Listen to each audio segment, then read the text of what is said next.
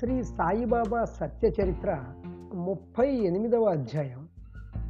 ఈ అధ్యాయంలో గుండిగ వర్ణన ఉంటుంది. అంటే బాబా గుండిగ అంటే అన్నం మొదలైనవి ఉడకబెట్టే పెద్ద మూతిగల గిన్నెలలో అన్నం వండి నిరుపేదలకి బాబా భోజనం పెట్టడం గురించి వర్ణన ఉంటుంది. జగత్తు అంతటికీ ఆనందాన్ని ఇచ్చేవారు భక్తుల కోరిన కోరికలు తీర్చడం పట్ల ఉత్సాహం ఉన్నవారు చరణాలను ఆశ్రయించిన వారికి మూడు రకాల దుఃఖాలను హరించేవారు అయిన శ్రీ సాయిబాబా గురుశ్రేష్ఠుడు ఆయన పాదాలకి భక్తులందరూ కూడా నమస్కరించి కేవలం బ్రహ్మ అనే మూసలో శుద్ధ ఆత్మస్వరూపం అనే రసధారలను నింపి రూపాన్ని ధరించిన సుందర మూర్తి ఆ సాయినాథుడి గురించి మనం చూద్దాము. చిన్నపిల్లలకి కేవలం కేవలం తినటమే తెలుస్తుంది.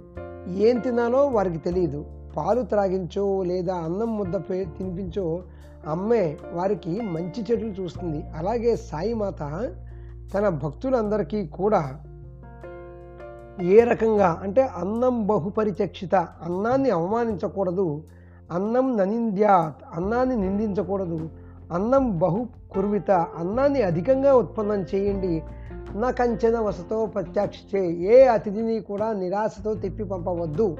ఇవి బాబా జనులకు అన్నం పెట్టి తృప్తిపరిచేవారు. నియమంగా ఈ ఆచారాన్ని నడిపించేవారు. డబ్బు నాణ్యాలు కానీ లేదా ఇతర దానాలు ఏం చేసినప్పటికీ ఈ అన్నదానం లేకపోతే అసంపూర్ణంగానే ఉండిపోతాయి. రసార్ద్ర దరహాస చంద్రికలను వెదజల్లే చంద్రుడు లేని చోట తారలకు శోభ ఏముంటుంది చెప్పండి? మసీదు ప్రాంగణంలో ఒక బాబా ఒక పెద్ద పొయ్యి నిర్మించారు. దాని మీద ఒక పెద్ద మూతిగల పాత్రను పెట్టేవారు. కొన్నిసార్లు పొంగలి తయారు చేసేవారు. కొన్నిసార్లు మాంసం కలిపిన పొలావు ఉండేవారు కొన్నిసార్లు గోధుమ పిండి ఉండలు చేసి పప్పులో ఉడకబెట్టేవాళ్ళు. కొన్నిసార్లు నిప్పు మీద కాల్చి రొట్టెగా చేసి ఆ పప్పులో వదిలేవారు గోధుమ పిండిని. రాతిపీట మీద మసాలా నూరి వంటకాన్ని తానే స్వయంగా తయారు చేసేవారు. పెసరపిండితో ఉండలు తమ చేతితో చేసి మెల్లగా గుండెలోని పప్పులో వదిలేవారు. స్వర్గాది లోకాలపై ఆశతో యజ్ఞాలు చేసే యాజ్ఞికులు పశుహత్య చేస్తారు. దాన్ని విధిపూర్వకంగా అగ్నికి ఆహుతిగా ఇచ్చి ఆ మిగిలిన భాగాన్ని బ్రాహ్మణులు కూడా తినేవారు. అదేవిధంగా బాబా కూడా ముల్లాలను అంటే గ్రామంలో మసీదుని పేర్లను నిర్వహించే ముస్లింల ధర్మకృత్యాలు చేసే వాళ్ళని పిలిచి శాస్త్రోక్తంగా మంత్రోచ్చారణ చేయించి అంటే ఖురాన్లోని ఫాతిహా అని అనిపించి విధిపూర్వకంగా మేకను చంపించేవారు. అక్కడ రెండు రకాల గుండెలు ఉండేవి. యాభై మందికి సరిపడే గుండెగ ఒకటి. కొన్నిసార్లు అలాగే వంద మందికి భోజనం పెట్టినా మిగిలిపోయే పెద్ద గుండెగా. అంటే యాభై మందికి సరిపడే గుండెగా ఒకటి వంద మందికి సరిపడా గుండెగా ఒకటి. కొన్నిసార్లు పెద్ద గుండెగలో కొన్నిసార్లు చిన్న గుండెగలో బాబా అన్నం వండి భోజనం చేయాలనుకునే వారికి భోజనం పెట్టేవారు. దానికోసం దుకాణానికి తామే స్వయంగా వెళ్ళి బేరం ఆడేవారు. అక్కడ అరువు బేరం ఉండేది కాదు. అరువు బేరం మాత్రం ఉండేది కాదు.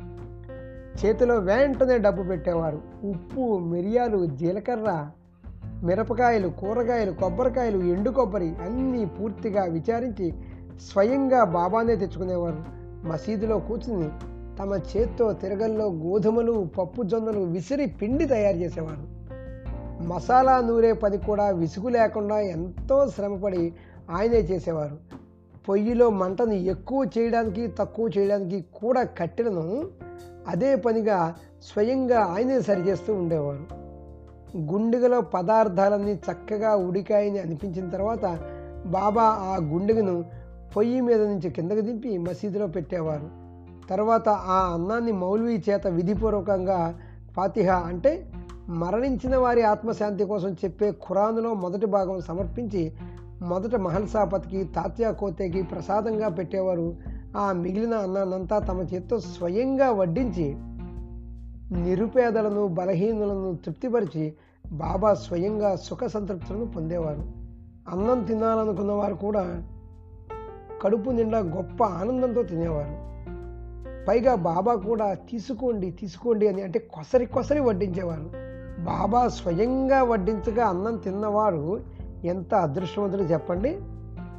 ఒకసారి ఏకాదశి వచ్చింది. బాబా దాదా కెల్కర్తో కోళహల్ వెళ్ళి నా కోసం మేక మాంసం తీసుకుంటారా అని డబ్బులు ఇచ్చారు. లెక్కించి దాదాకిచ్చి అతను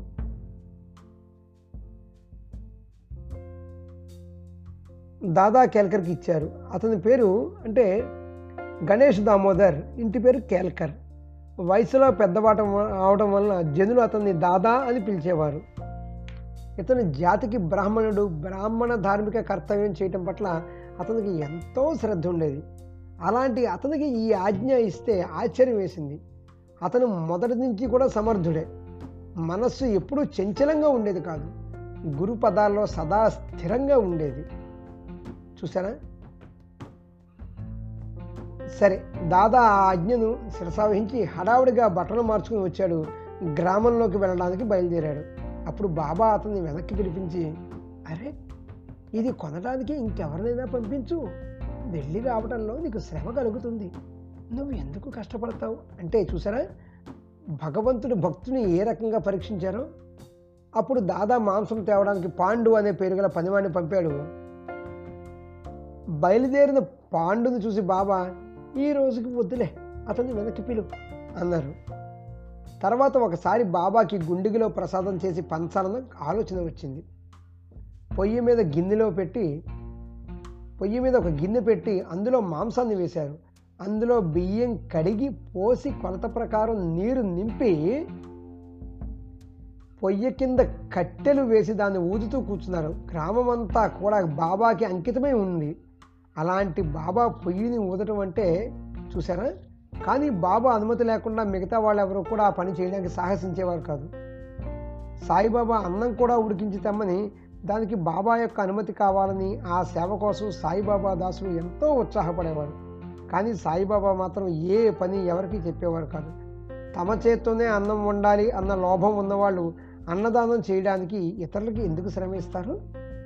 తన నిర్వహణ కోసం భిక్ష చేయడానికి స్వయంగా గడప గడపకి తిరిగి రొట్టె ముక్క అడుక్కునే ఆయన అన్నదానాన్ని చేయడం అనే కష్టాన్ని స్వయంగా వహించేవారు.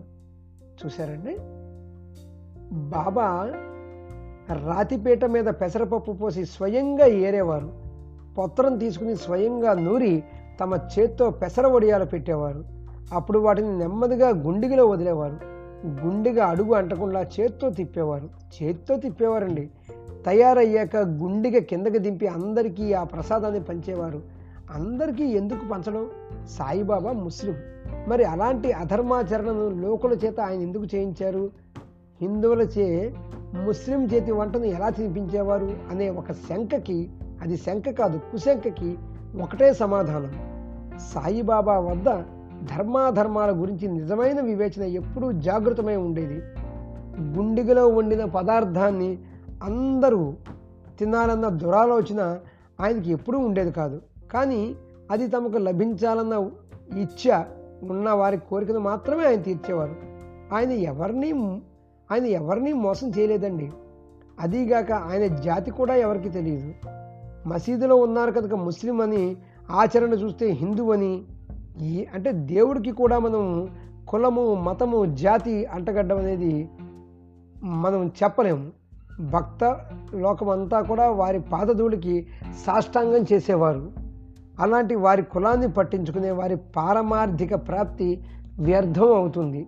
ఇహలోకం పట్ల పరలోకం పట్ల ఉదాసీనంగా ఉంటూ వివేక వైరాగ్యాలే ఐశ్వర్యం గల వారికి జాతిని మనం ఎందుకు చూస్తామండి? ఈ బాబా చరిత్రను మనము మన సుఖం కోసమే కీర్తిస్తున్నాము. వినాలన్న కోరిక ఉన్నవారికి వారి శ్రద్ధ మాత్రమే తృప్తిని కలిగిస్తుంది. అర్థమైందా? ఇప్పుడు బాబా దాదా కేల్కర్ను ఉద్దేశించి కారం పులావ్ చేశాను. ఎలా ఉందో రుచి చూసావా అంటే దానికి ఏదో ఒక సమాధానం చెప్పాలి కాబట్టి అతను బాగుంది అన్నాడు. అతను చాలా పెద్ద భక్తుడు. స్నాన సంధ్యలు అన్నీ కూడా నియమంగా చేసేవాడు. ఏ పనిలో అయినా సరే యోగ్యతాయోగ్యతలను సదా చూస్తుండేవాడు. అతనికి అది నచ్చలేదు. అందుకని అలా పొడి పొడిగా సమాధానం చెప్పాడు "ఆ, బాగుందిలే అన్నట్టుగా. అప్పుడు బాబా అతనితో కళ్ళతో సరిగ్గా చూడనైనా చూడలేదు నాలుకపై వేసుకుని రుచి కూడా చూడలేదు మరి బాగుందని ఎలా అంటున్నావు? గిన్నె మీద మూత తీసి చూడు అందులో చెయ్యి పెట్టు అని అతని చేయి పట్టుకుని దాని గిన్నెలో దూర్చిన తర్వాత బాబా ఇలా అన్నారు చెయ్యి తీసే దాన్ని గరిట తీసుకుని వీళ్ళందరి పళ్ళేళ్ళలో వడ్డించు మడి భయం పట్టుకోకు. ముట్టి మాటలు మాట్లాడుకో.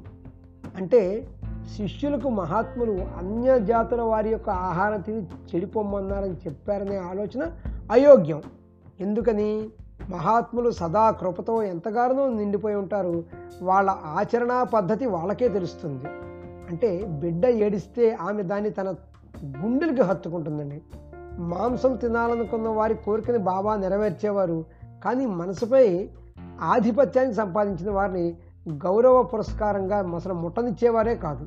అర్థమైందండి? పంతొమ్మిది వందల పదవ సంవత్సరానికి ముందు ఈ గుండెలో అత్యంత ఉత్సాహంతో వండడం తరచూ జరిగేది. కానీ ఆ తర్వాత దాసగను పరిభ్రమణ ముంబై పట్టణానికి వచ్చింది. తన హరికథా గర్జనతో సాయిబాబా ఔన్నత్యాన్ని అతను అందరి మనస్సుల్లో ముద్రించాడు. అప్పటి నుండి చిన్న పెద్దలందరికీ కూడా బాబా మహిమ తెలిసింది. లెక్కలేనంతమంది షిరిడీ రావడం మొదలుపెట్టారు. ఆ తర్వాత బాబా ప్రీత్యర్థం పంచోపచార పూజలు అనేక రకాల నైవేద్యాలు మధ్యాహ్నం పూట భోజన నైవేద్యాలు రావడం మొదలయ్యాయి. పప్పు అన్నం హల్వా పూరీలు చపాతీలు పచ్చళ్ళు కోసింబరి. కోసింబరి అంటే వడపప్పు పెరుగు పచ్చడి. పంచామృతాలు వేసిన పాయసం ఇలాంటి నానా రకాలైన భోజన పదార్థాలు అపారంగా వస్తూ ఉండేవి. అసంఖ్యాకంగా షిరిడీకి వచ్చే భక్తులకి వాళ్ళందరూ కూడా హడావుడిగా సాయిని దర్శించేవారు సాయికి నైవేద్యం అర్పించేవారు. ఆకలి కొన్న జనుల ఆకలి సహజంగానే సగం ఆకలి దానితోనే తీరిపోయేది. సాయిబాబాకి ఒక రాజాదిరాజులాగా సేవలు జరిగేవండి. ఆయన సాయిబాబా బ్రాహ్మణులని మరికొందరు ముస్లింని మరికొందరు అంటారు. ఆయన ఏ జాతిలో ఎప్పుడు జన్మించారో తల్లిదండ్రులు ఎవరో ముస్లిమో బ్రాహ్మణో ఎవరికీ తెలియదు ఒకవేళ ముస్లిమే అయితే మసీదులో ధుని పూజ ఎందుకు నడనిచ్చేవారు అక్కడ తులసి కోట ఎందుకు పెట్టనిచ్చేవారు? అక్కడ గంటలు మోగుతుంటే ఎందుకు సహించేవారు? మసీదులో శంఖం ఎందుకు వదనిచ్చేవారు వాద్యాలతో హరికథలను చెప్పనిచ్చేవారా? తాను ముస్లిం అయితే మసీదులో కూర్చుని ఆయన తమ నుదుట గంధాన్ని పెట్టనిచ్చేవారా? చూసారా కాబట్టి ప్రియమైన భక్తులారా దేవుడికి దయచేసి కులము మతము అనేది ఎవ్వరూ కూడా ఆపాదించవలసిన పని లేదు. శ్రోతలు ఎవరు కూడా అటువంటి కుశంకలు ఏమీ ఉండవని నేను మనసా వాచా కర్మన నమ్ముతున్నాను. ఒకసారి బాబా లెండి బాగ్ నుంచి తిరిగి వచ్చి మసీదులో కూర్చుంటే భక్తులందరూ వచ్చారండి. వాళ్ళలోకెల్లా ప్రియ భక్తుడైన చాందోర్కర్ తన తోడలుడితో కలిసి సాయి దర్శనానికి వచ్చాడు. కుశల ప్రశ్నలు వేస్తూ బాబా అకస్మాత్తుగా కోపించి నానా నీకు ఇలాంటి మరుపు ఎందుకు కలిగింది? నాతో కలిసి జీవిస్తూ ఇదేనా నేర్చుకున్నావు? నా సాంగత్యం ఉండి కూడా చివరికి నీకు ఎందుకు ఈ గతి పట్టింది? నీ బుద్ధి అలా ఎందుకు తిరగబడింది? నాకు చెప్పు. అంటే నానాకి ఏమి అర్థం కాల బాబా కోపానికి కారణం ఏమై ఉంటుందా అని అర్థం కాక ఆయన ఏంటి ఇలా ప్రవర్తించారు? నా బుద్ధికి ఏమైంది? అదేం అర్థం కాలేదు. సాయిబాబా పాదాలు పట్టుకుని ఎన్నో రకాలుగా విన్నవించాడు. అప్పుడు బాబా సంవత్సరాల తరబడి నాతో సన్నిహితంగా ఉన్నావు కదా? నీ బుద్ధికి ఏమైంది? కోపర్గం ఎప్పుడు వచ్చావు దారిలో ఏం జరిగింది? మధ్యలో మీరెక్కడ దిగారు? గుర్రపు బండిని సరాసరి షిరిడీకే ఎందుకు తీసుకొచ్చారు? దారిలో ఏదైనా విశేషం జరిగిందా? అది చిన్నదైనా పెద్దదైనా నాకు చెప్పు. ఈ మాటలు విన్న తర్వాత నానా మనసుకు తెలిసింది వెంటనే ముఖం ముడుచుకుపోయి సిగ్గుతో మాట్లాడలేకపోయాడు. బాబా ముందు దాపరికం పనికిరాదని నిశ్చయించుకుని జరిగింది మొత్తం చెప్పాడండి. అంటే సాయి వద్ద అబద్ధం నడవదు. అబద్ధాలతో సాయిబాబా ప్రార్థించరు. గురువుని మోసగించడం అనేది మహాపాపం అతను చెప్పాడు ఈ రోజు బండి మాట్లాడుకునేటప్పుడు కేవలం షిరిడీకే మాట్లాడుకున్నాము అందువల్ల గోదావరి నదీ తీరంలో ఉన్న దత్తమూర్తి దర్శనం బిన్నీ వాళ్ళకి కాలేదు. బిన్నీ వాళ్ళే దత్త భక్తుడు దారిలో దత్త మందిరం కలిగినప్పుడు దత్త దర్శనం కోసం బండి నుంచి కిందకి దిగాలని అనిపించింది కానీ నే హడావిడిలో ఉన్నాను కాబట్టి అతన్ని వారించాను. షిరిడికి తిరిగి వెళ్ళేటప్పుడు దర్శనం చేసుకుందాం అని అన్నాను. నేనే అతన్ని ఆపేసి దత్తుణ్ణి కలవడంలో అశ్రద్ధ చేశాను. తర్వాత గోదావరిలో స్నానం చేశాక నా కాలిలో పెద్ద ముళ్ళు గుచ్చుకుని ఎంతో బాధ కలిగింది.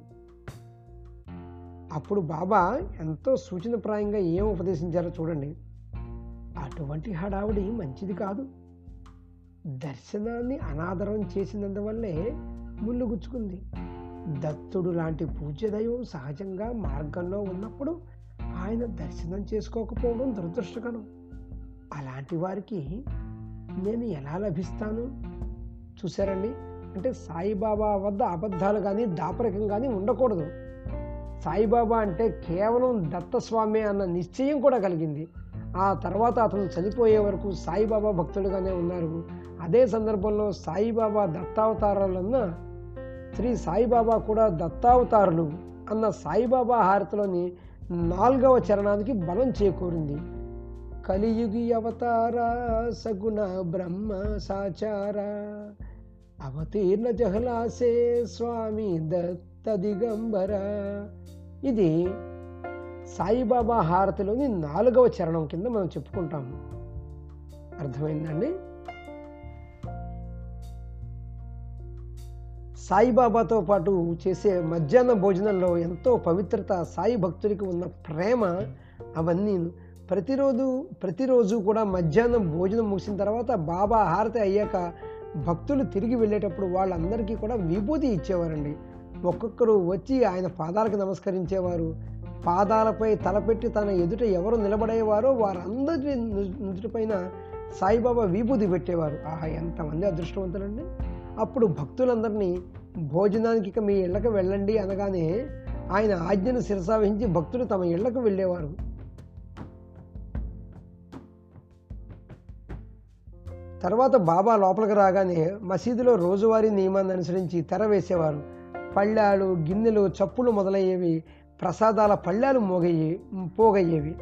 సాయిబాబా హస్తస్పర్శతో పవిత్రమైన నైవేద్యం తమకి తిరిగి లభించాలని భక్తులు ప్రాంగణంలో ఎదురు చూసేవాడు బాబా గోడలోని గూడికి వీపు పెట్టి కూర్చున్నప్పుడు ఆయనకి రెండు వైపులా వరుసగా భక్తులు పంక్తులు తీరేవారంటే లైన్ కట్టేవారండి.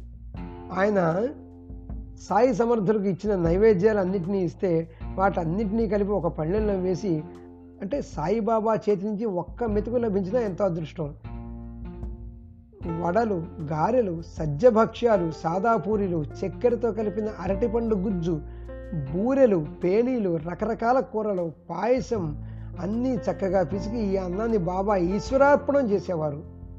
పళ్ళాలు నింపి శ్యామ నాణాలతో అందరికీ పంచేవారు. సాయిబాబానే స్వయంగా పంచేవారండి. ఇక్కడ భక్తులు దేవుడా దేవులు భక్తుడా ఎవరు ఎవరికి ఏమి అర్థమయ్యేది కాదు. అంటే ఒక్కొక్కరిని ముందుకు పిలిచి తన వద్ద కూర్చోబెట్టుకుని ఎంతో ఆనందంతో ప్రేమతో గొంతు దాకా భోజనం పెట్టేవారు. ఘుమఘుమనాడే రుచికరమైన నెయ్యి బొబ్బట్లు పప్పు అన్నాన్ని కలిపి ఆ మధురమైన అన్న మిశ్రమాన్ని బాబా అందరికీ వడ్డించి సంతృష్టిపరిచేవాడు తినేవాళ్ళు వేళ్ళు కూడా నాకుతూ బయటకు వచ్చి సంతృప్తి చెందిన ఆనందించేవారు. కొన్నిసార్లు బొబ్బట్లు తీపి రొట్టెలు చక్కెర అద్దిన పూరీలు మరికొన్నిసార్లు బాసుంది రవ్వ కేసరి సజ్జభక్ష్యాలు శ్రేష్టమైన బియ్యంతో వండిన అన్నం రకరకాల కూరలు ఇవన్నీ కూడా వండి వడ్డించి భక్తులు ఆకలి తీర్చే మధురమైన ఉత్తమ పవిత్ర ఆహారాన్ని తయారు చేసి వాళ్ళకి ఇచ్చేవారు ఎవరెవరికి ఏ ఏ వంటకాలు ఇష్టమో అవన్నీ కూడా ప్రేమగా వడ్డించేవారు. చాలామందికి మామిడి పండు రసం అంటే చాలా ఇష్టం ఉండేది. వారి అందరినీ కూడా బ్రతిమిలాడి వడ్డించేవారు. అలా భక్తులకి అన్నం వడ్డించమని బాబా ప్రతిరోజు నానాసాహెబ్ నిమోద్కర్ని లేదా మాధవరావు దేశపాండేని ఆజ్ఞాపించేవారు. వారిద్దరికీ కూడా అదే నియమం. నైవేద్యం వండటమే వారి పని. దానికోసం గొప్ప ప్రేమతో వారు ఎంతగానో కష్టపడేవారు. ఎక్కడ హరియే అన్నం అవుతాడో ఎక్కడ హరియే భోక్త అంటే తినేవాడు అవుతాడో ఆ హరియే ఆ మధురమైన రుచి చూసేవాడు అవుతాడో అక్కడ అన్నం వడ్డించేవాడు కూడా ధన్యుడే. శ్రీవారి పట్ల దృఢమైన పునాదుల్లో ఉన్న శ్రద్ధే మధురంగా ఉంటుంది. అక్కడ నిత్య కళ్యాణం పచ్చతోరణంలో ఉంటుంది. ఆ అవకాశం మళ్ళీ మళ్ళీ మళ్ళీ ఎప్పటికీ రాదు. చూశారండి? ఈ ప్రకారంగా సాయిబాబా పెద్ద గుండెగలు మాంసాహారం కావలసిన వారికి మాంసాహారం అలాగే శాకాహారం కావలసిన వారికి పంచభక్ష ప్రమాణాలతోనూ భక్తులకి ఆయన స్వయంగా వండి వడ్డించి పెట్టేవారు. సర్వులకి శుభమస్తు సత్పురుషులు సజ్జనులు ప్రేరణ కలిగించిన భక్త హేమాడ్ పంత్ రచించిన శ్రీ సాయి సమర్థుల సత్య చరిత్రలోని గుండిగ వర్ణనం అనే పేరు గల ముప్పై ఎనిమిదవ అధ్యాయం ముగిసింది. శ్రీ సద్గురు సాయినాథార్పణమస్తు శుభం భవతు.